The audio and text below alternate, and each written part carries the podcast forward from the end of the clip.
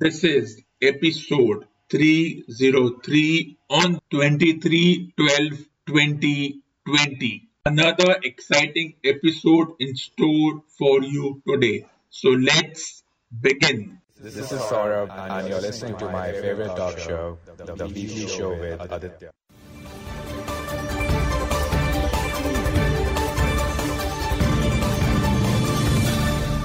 Tables, ladders, and chairs designated to be the final pay per view of the year 2020 as far as the WWE is concerned. Pay per view didn't come up with any surprises as single competition championships were retained, tag team championships were transferred to a new team, and then, of course, the main event in which two wrestlers went down fighting the title of the match aptly named Inferno, which meant that the wrestlers, in order to win, had to light one part of their opponent's body on fire. Inferno match was one of the many cinematic themed matches that the WWE created this year, starting with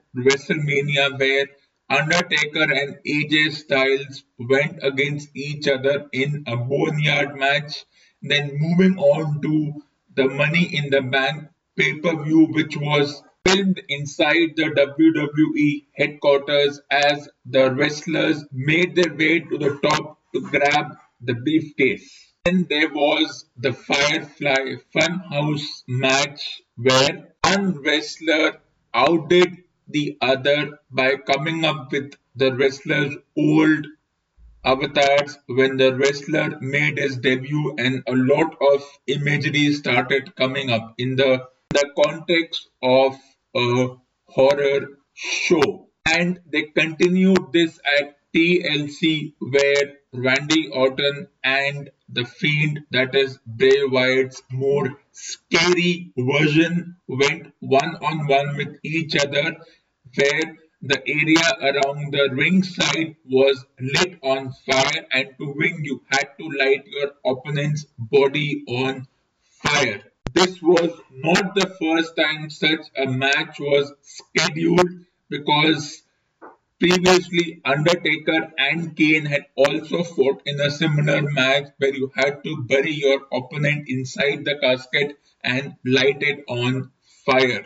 But the travails of 2020 have other requirements with pyrotechnics and definition television quality. All the events surrounding 2020, this match looked a little more scary than it was made out to be. This match was only possible because of the absence of a live studio audience with people watching from their home. So it was possible to light the ring sign on fire, whether it was real or otherwise. Let's leave it to the cognition and the creativity of the WWE officials. The rest of the scheduled competition, that is the TLC match for the WWE World Championship and the WWE Universal Championship, went as per the expected lines, with both the WWE World Champion Drew McIntyre and the WWE Universal Champion Roman Reigns retaining their respective titles. And now, unless something dramatic happens over the next one week, the focus shifts to the Royal Rumble event scheduled a month from now. But first, let's focus on the two championship matches. The World Championship match between Drew McIntyre and AJ Styles and the Universal Championship match between Roman Reigns and Kevin Owens. No countouts, no disqualifications, no submissions, and no pinning. The only way to win the match is to climb the ladder and grab the title. And despite their successful retention, the two matches were like chalk and cheese. While Roman Reigns, the incumbent Universal Champion, was always on a two on one advantage against his opponent Kevin Owens, and that had been played out in the weeks preceding their match, and he was always in control of his opponent and whenever his opponent tried to do something to put him under pressure, he along with his cousins Jey Uso would always make sure that Kevin Owens would struggle to be his opponent at the scheduled pay-per-view. And then on the other hand, there was Drew McIntyre who was always in a 4 in 1 disadvantage against his opponent AJ Styles. While AJ Styles and his bodyguard Omos was always lurking around the corner, he also had to contend with in the weeks preceding the scheduled competition against the Money in the Bank winner Miz and his partner John Morrison. There was always the threat of his friends Keith Lee and Sheamus also looking for a championship opportunity. Despite all these odds, Drew McIntyre managed to retain his WWE World Championship and taking advantage of the number games Roman Reigns also managed to retain his WWE Universal Championship title. Now the focus shifts on to the Royal Rumble event as to which wrestler from which brand will win the Royal Rumble and that will make a huge difference as to who is challenged by that particular winner. If it's a winner from Raw, then the title match will be between the WWE World Heavyweight Champion Drew McIntyre and the winner from Raw. If it's a winner from SmackDown, then the match will be by default between the winner and the WWE Universal Heavyweight Champion Roman Reigns. But maybe the WWE officials have other things in mind as far as it goes, it's difficult to predict what will happen, but this is what will happen by logic. The third singles competition match, which was retained by the incumbent champion, was the one between SmackDown Women's Champion Sasha Banks and her opponent Carmella. And despite all the odds, Sasha Banks managed to retain her women's title and now the focus once again shifts to the Royal Rumble event. And now as far as the tag team championships go, whether it was the Raw Men's Tag Team Championship or the Women's Tag Team Championships, the incumbent ones lost their championships to a new team in the form of the Hurt Business and Asuka and Charlotte Flair, which was a surprise return. Overall, the pay-per-view went as per the expectations with championships being retained, championships being won by new teams with a rematch on the cards for the incumbent champions.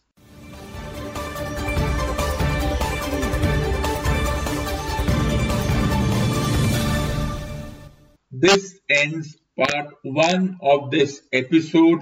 Stay tuned for part 2.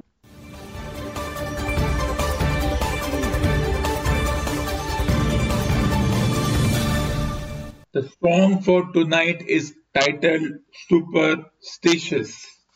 Keep on walking the road and I'll follow. Keep on calling my name, I'll be there.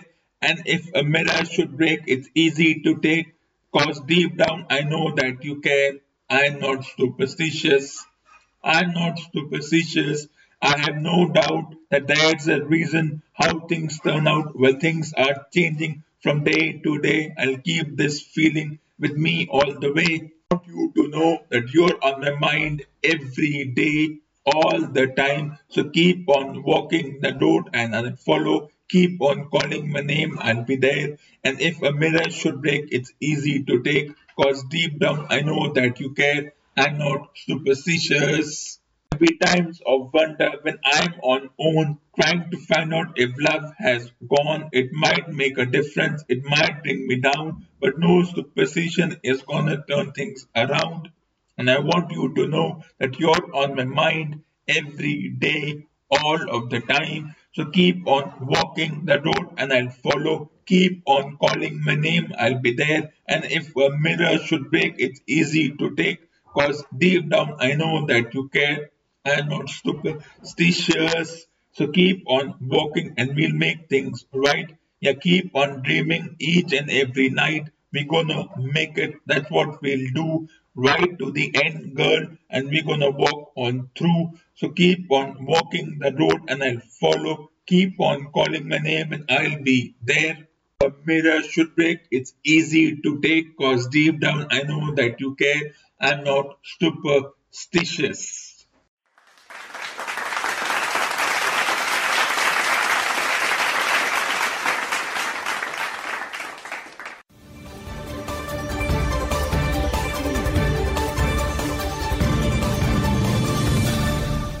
This ends part 2 of this episode. Stay tuned for part 3.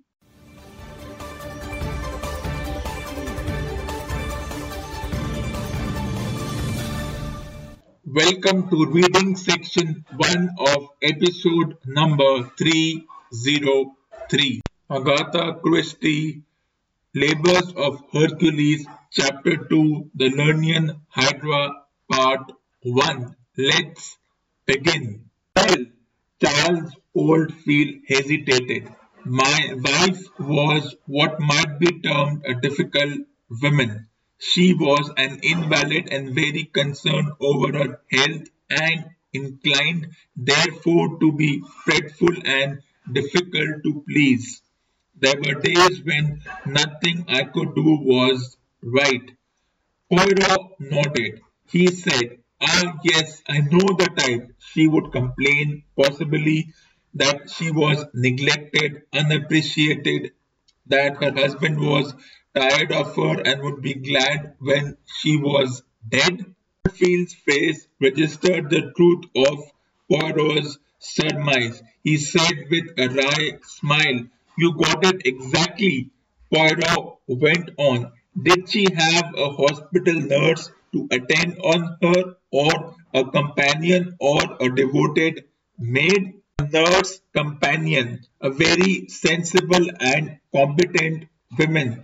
I really don't think she would talk. Even the sensible and the competent have been given tongues by Le Bon Dieu, and they do not always employ their tongues wisely. I have no doubt that the nurse companion talked, that the servants talked, that everyone talked. You have all the materials there for starting off a very enjoyable village scandal. Now I will ask you one more thing. Who is the lady? I don't understand. Dr. Oldfield flushed angrily. Poirot said gently, Thank You do. I'm asking you who the lady is with whom your name has been coupled. Dr. Oldfield rose to his feet. His face was stiff and cold. He said, There is no lady in the case.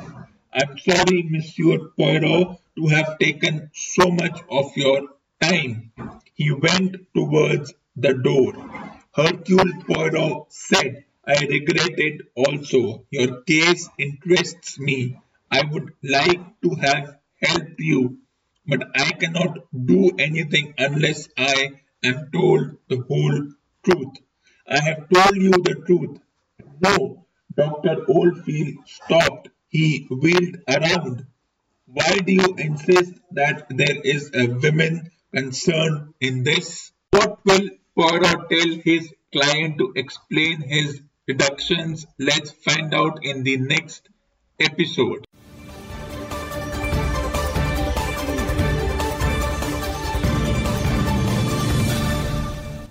ends part 3 of this episode. Stay tuned for part 4.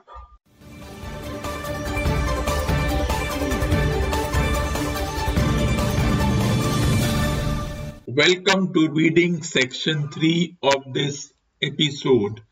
P.G. Wodehouse's The Arms Omnibus from the short story named Stiff Upper Lip Jeeves, chapter 19. Let's begin. In the previous episode, there was a curiosity as to what the inspector would tell Pop Bassett when his servant called out to him. So let's see what the constable or the inspector has to say. What does he want? Rather that he has a clue to the identity of the boy who threw a hard-boiled egg at you, sir. These words acted on Pop Bassett as I'm told the sound of bugles acts on war horses. Not that I've ever seen a war horse. Whole demeanor changed in a flash. His face lit up and there came into it the sort of look you see on the faces of bloodhounds when they settle down to the trail. He didn't actually say whoopee but that was probably because the expression was not familiar to him. He was out of the room in a matter of seconds, Butterfield lying some length behind and Stinker, who had been replacing a framed photograph which he had knocked off a neighboring table, addressed me in what you might call a hushed voice. Bertie, what do you think Stiffy meant when she said that? I too had been speculating as to what the young pipsqueak had had in mind. A sinister thing to say it seemed to me. Those words, just wait, had had an ominous ring. I weighed his question gravely. Difficult to decide, I said. It may be one thing or it may be another. As such an impulsive nature, very impulsive, it makes me uneasy. Why you, Pop B is the one who ought to be feeling uneasy, knowing her as I do if I were in his place.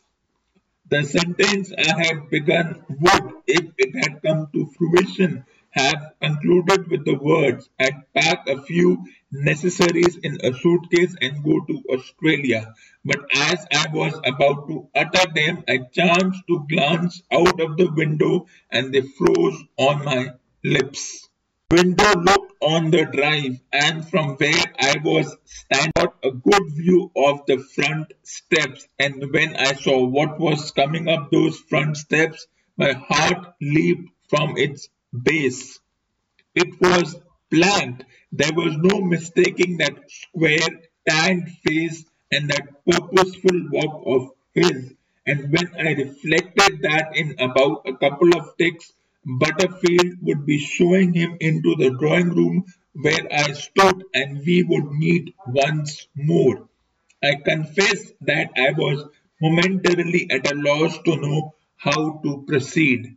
What would Bertie do next on seeing Let's find out in the next episode.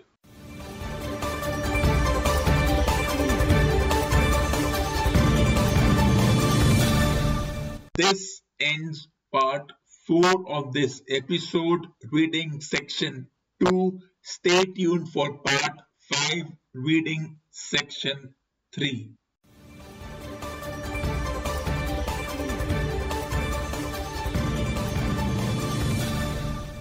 This is reading section 3 of episode number 303 from the book David Baldacci's The Fix, chapter 1.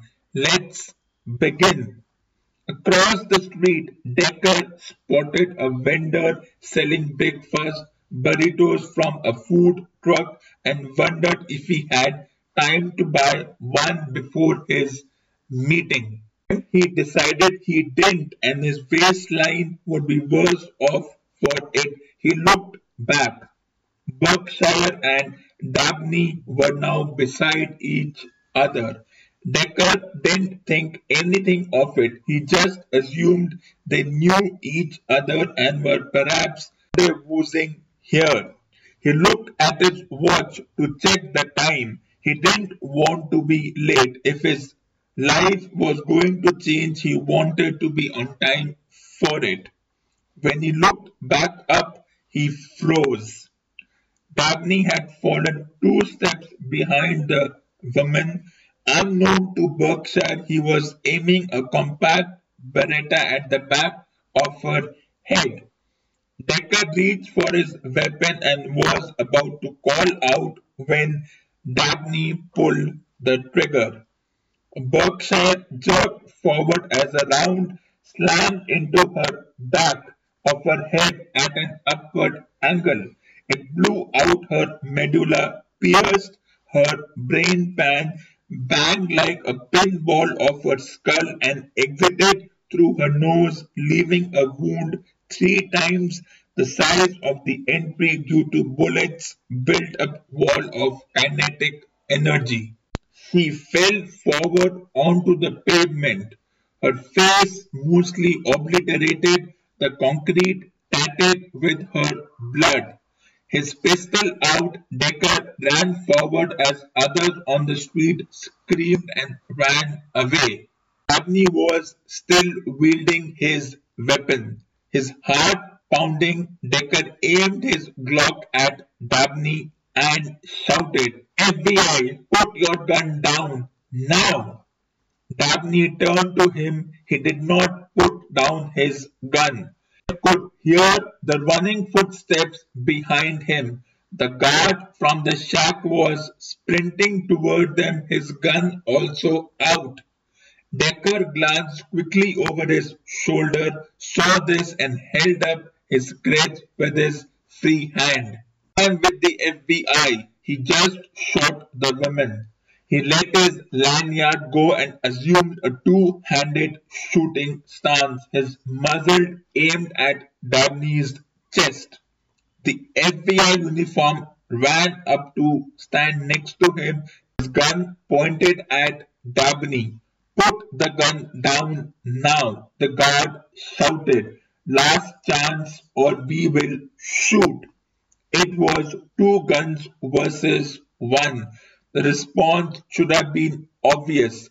Lie down and you won't fall down. Look first at the guard and then at Decker and smiled.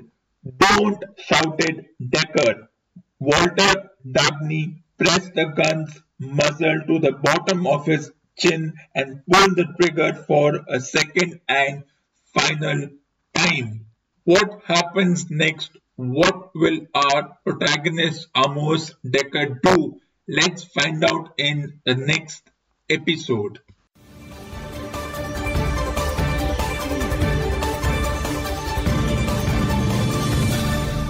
This ends reading section 3 and part 5 of this episode as well as the end of episode number 303 on the 23rd of December 2020. Stay tuned for episode number 304 on the 25th of December 2020.